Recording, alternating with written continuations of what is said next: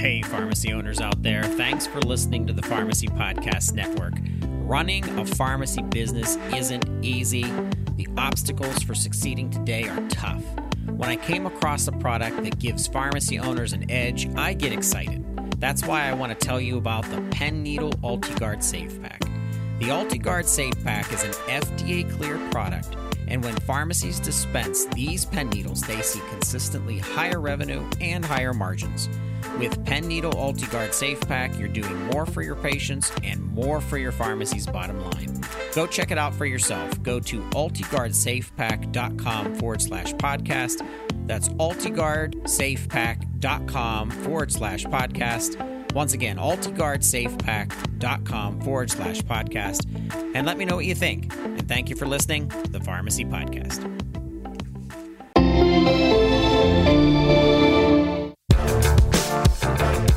You're listening to the Pharmacy Podcast Network.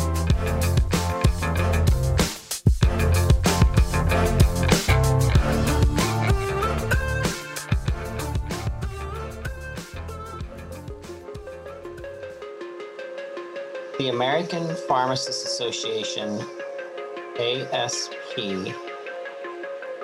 National Patient Counseling Competition it encourages student pharmacists in their efforts towards becoming better patient educators through a competition designed that really encourages the pharmacy student to go above and beyond in what it means to be a patient counselor, a patient educator about a disease state, about medications.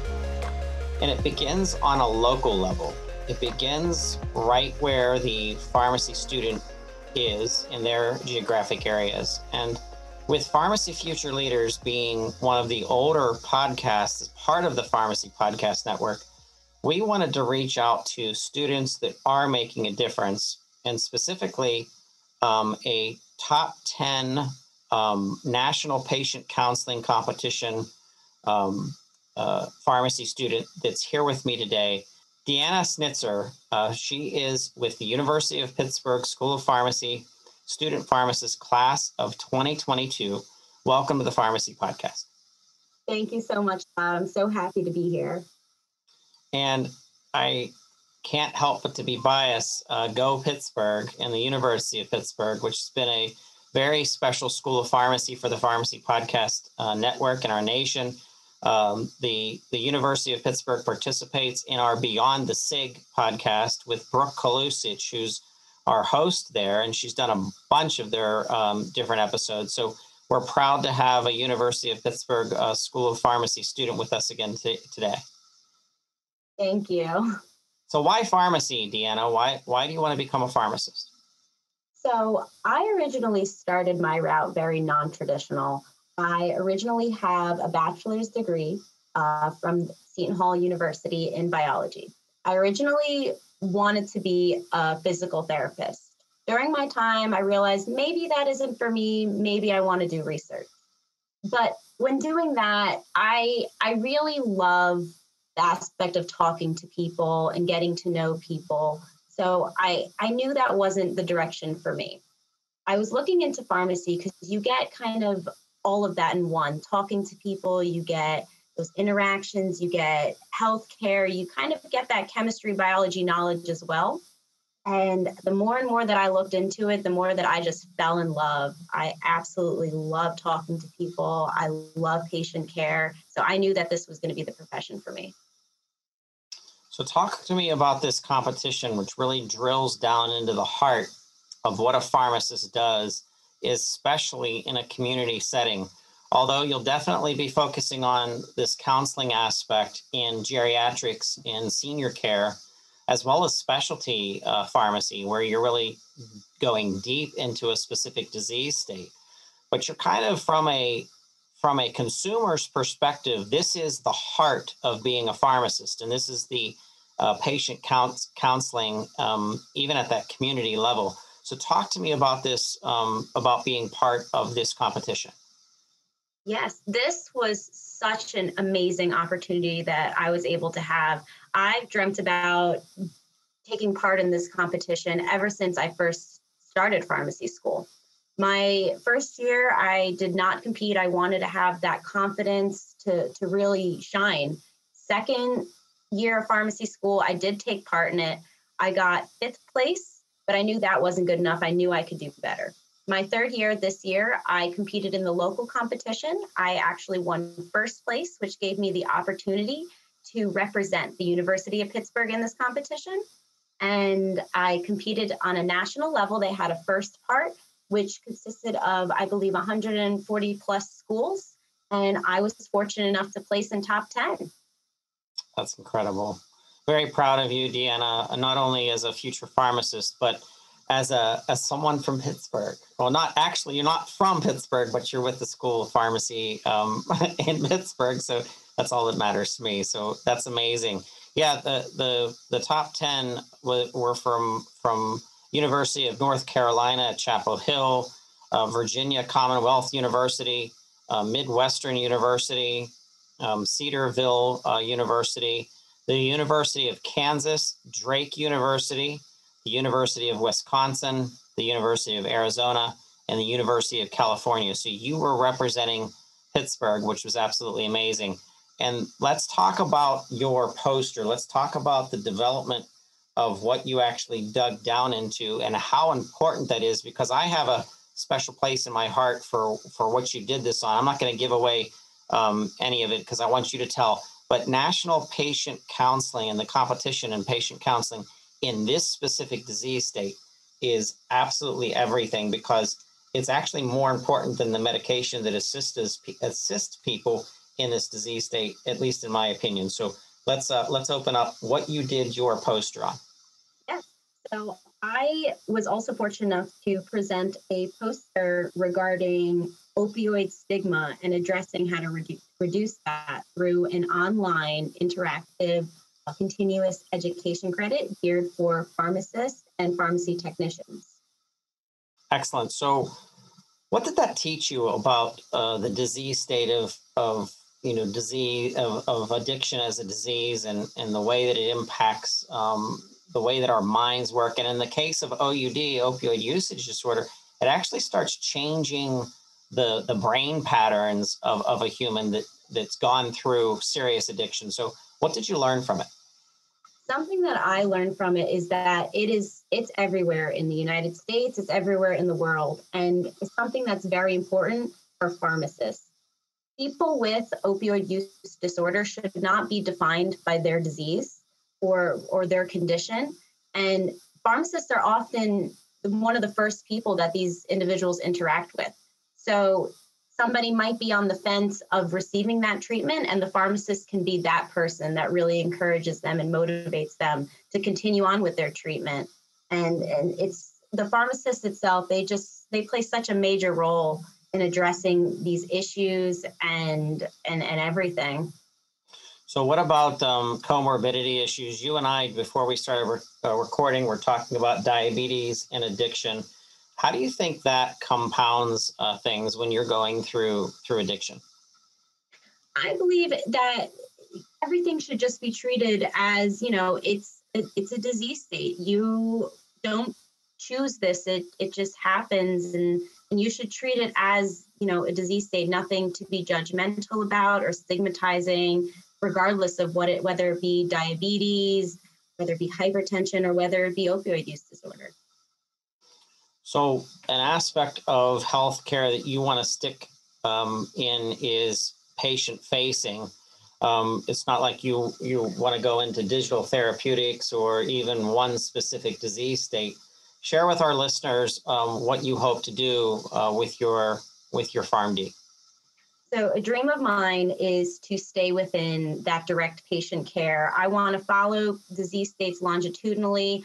I want to hopefully do something in ambulatory care pharmacy or or somewhere in, in community or specialty pharmacy, somewhere where I could really get that patient interaction and follow patients throughout their conditions.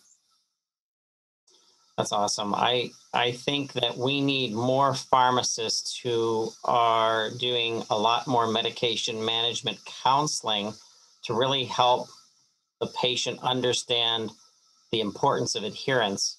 how many times I've experienced in taking a antibiotic and getting about you know one third of the way through it, and I start feeling great. And I, even I have you know been um, you know privy to not continuing as I should with my with my prescription, and uh, you know uh, having a medication treatment plan in place that a pharmacist partakes in that ongoing is so important. And this is why the world of specialty pharmacy is exploding right now because pharmacists understand a very specific disease state.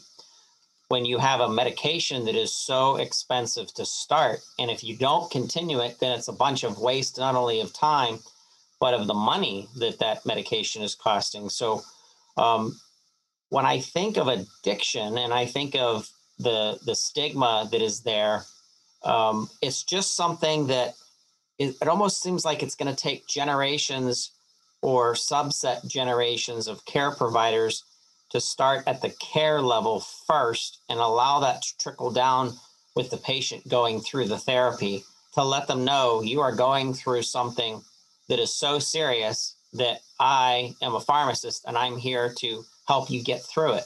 It's not like um, it's not like even like I said, like getting a virus and you might be involved with a pharmacist for a filling for the for the prescription, but that's really like it. But this is an ongoing chronic issue that you have to keep in touch with your counselor, your primary care, and then your phys- your pharmacist as that medication expert. What else do you think can be done to destigmatize the world of, of drug addiction and opioid usage disorder? Something that I think to be done is just awareness. This is not a disease that someone should conquer alone, and it shouldn't be something people should be embarrassed of. You know, we as healthcare providers, we're not here to judge. We don't care what happened, what's going on. We just want to make sure everyone is safe and treated effectively. So I just really think just spreading awareness and, and education for pharmacists, technicians, for for doctors, for any kind of clinician, anybody, honestly. So when I think of the subsets that are there in the in the the drill down opportunities that pharmacists have, when I was in addiction in the addiction medicine sector in medication assisted treatment as director of strategy, I saw how pharmacists were impacting treatment because the the patient felt um, much much better. They they felt like they leveled up when the pharmacist became involved because of that extra attention that they were getting. And the only time that we really involved a pharmacist is when there was comorbidity, when there were two different disease states, or sometimes three or four, goodness sakes, where they were on a multitude of medications and so therein lies a way that our system can not only care for patients at the level that they are, but also decreasing costs because a pharmacist's of involvement keeps them adherent and keeps them going. Because you go through two months, five months, one year worth of therapy, and then all of a sudden you drop off. And think of how many times that patient either goes back into the hospital or goes back into addiction or their diabetes goes back out of control um, they lose a foot because of you know the, the disease progressive whatever. But that cascading of of issues um, if we don't have that pharmacist involvement is huge. So i'm glad that you tackled the one in addiction. Um, pharmacists are so important but they're underutilized in the resource in, in as a resource in the fight against uh, prescription uh, drug abuse, and and this has been researched by um, by several organizations, including um, an, an, associate professor of the University of Georgia College of Pharmacy, uh, Dr. Merrill uh, Norton, actually did an entire research paper on how a pharmacist involvement with people that are going through substance um, issues and opioid usage disorder um, were actually cared for better once again because the stigma was was lessened because they felt like there was another medical professional that were, was involved with their care. So, what that's a great one to have to have picked, Deanna. I hope that you keep that as a part of your community service. Definitely, I definitely will. Through my research, it honestly became a new passion of mine that I didn't even know that I had starting pharmacy school. That is awesome. So um, you're graduating in 2022, and um, are you going right? Are you going to go right into practice, or are you going to um, go for a, a certificate degree of something else, or what are your plans? So that's a very good question. I I'm still not entirely sure exactly what direction that I'm going to personally go in, but I am leaning more towards residency, I believe.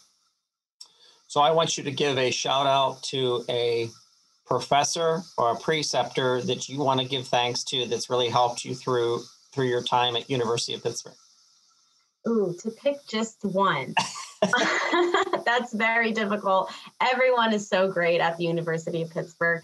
But if I could give a shout out to just one, would definitely have to be Dr. Luke Berenbrok. He he assisted me in preparing for the local competition. He, I remember, I don't know if he remembers, but the first time that I visited Pittsburgh for my interview, I was actually introduced uh, to Dr. Berenbrok um, regarding research. And he told me a little bit about that. And, and he honestly changed my mind about Pitt. And it was so personal and, and it just really made me want to just go to Pitt even more than I already did. That's awesome. Now, do you know any P1s that are out there who you want to give a shout out to to give them inspiration in continuing with their journey to becoming a pharmacist? Ooh, so I currently um, work with uh, a P1. I am an over the counter medication safety officer uh, for APHA. And uh, Lindsay, and her last name is, is um, skipping my mind, but I want to encourage her to keep doing what she's doing. She got thrown into this position at such a difficult time due to the pandemic. We had to rewrite our whole program to adapt to, to all these Zoom links and, and everything. So I want to encourage her to keep doing what she's doing. And and a shout out to P2, who's also working with me, Lexi. Um, she's also another co-chair. Keep doing what she's doing. She's been great too. That's awesome. I always like to extend, you know, the the position that we're in up and say thank you to who helped us, but then also down and extending an arm and a hand down to lift up because that's how we continue to support each other is constantly, um, no matter what position you're in. If you're a P1 and you think, oh, I'm at the very beginning, well, think of those even high school level people who are interested in science or biology like you were, Deanna, and be able to give them in your hometown, if you ever meet up with them or you hear from them, uh, you know, encouragement to keep going regardless of what people say. And that's the the the trust and the love that I put into building such a network as the Pharmacy Podcast Network is trying to find interviews that are about inspiration, but then also interviewers and hosts that continue to kind of build us as an industry because we have to support each other in order for us to ultimately support our patients, which is is what your number one focus is, is to be. So I am an advocate of yours and I'm a fan of yours, and um, I can't wait to see uh, what you do. Thank you so much. So we were on with Deanna Schnitzer with the University of Pittsburgh School of Pharmacy. She is a student pharmacist class of 2022, and she's an award winner um, to make the National Patient Counseling Competition top 10, which is absolutely amazing. The finalist of the 2021 National Patient Counseling Competition and their designated um, abilities to really make a change. All of them designated as a as a conduit of their school and and representation of their school. And you you have to be proud in rep, in representing the University of Pittsburgh. Yes, H2P. Absolutely. Well, thank you, Deanna, for um, being an interview and, and doing this interview with me on uh, Pharmacy Future Leaders um, we have to stay in touch with you and make sure that we um, we we watch you throughout your career and that you continue to not only um, stay in touch with with our network but also some of our hosts who probably are are you know in in similar positions that you were in at this level including uh, dr uh, chloe givens who she started out with pharmacy podcast network as a p3 and now she's a pharmacist and she still comes back and she actually developed the very first NAPLEX podcast, which is all about reviewing for the NAPLEX. So you'll have to take a listen to that one. Well, I thank you so much for your time. We can't can't wait to um, to, to keep in touch and to see what you do. Thank you so much again for having me. This has been great. You were on with Deanna Schnitzer with the University of Pittsburgh School of Pharmacy, and we always thank you for listening to the Pharmacy Podcast.